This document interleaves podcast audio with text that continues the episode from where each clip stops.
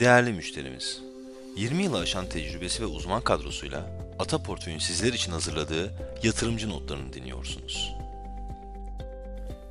Herkese merhaba. Geçtiğimiz hafta BIST 100 %1.3 değer kazanarak 9374 seviyesine yükseldi. Endeksin 2024 performansı %25.5 oldu. Küresel hisse senedi piyasalarında Avrupa borsaları başta olmak üzere yükseliş trendi devam ediyor. Emtia piyasalarında ise altın ve bakır yükselirken enerji emtiaları, gümüş ve diğer baz metaller değer kaybetti. Tarımsal emtialarda ise buğday ve canlı sığır yükselirken kahve ve mısır başta olmak üzere diğerleri düşüşle kapattı.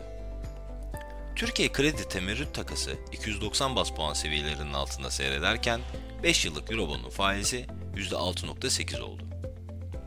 Emeklilik fonları tarafından geçen hafta en fazla Aselsan, Migros, Emlak Konut GYO alınıp Tüpraş, Ziraat Portföyü BIST 30 Endeksi, hisse senedi yoğun borsa yatırım fonu ve Ereğli satıldı. Ata Portföy yatırım fonları arasında ise haftalık bazda en yüksek getiriyi %3.6 ile faktör analizine dayalı hisse senetlerine yatırım yapan Ata Portföy Analiz hisse senedi fonu sağladı. Fonun yılbaşından beri getirisi %27.4'e ulaştı.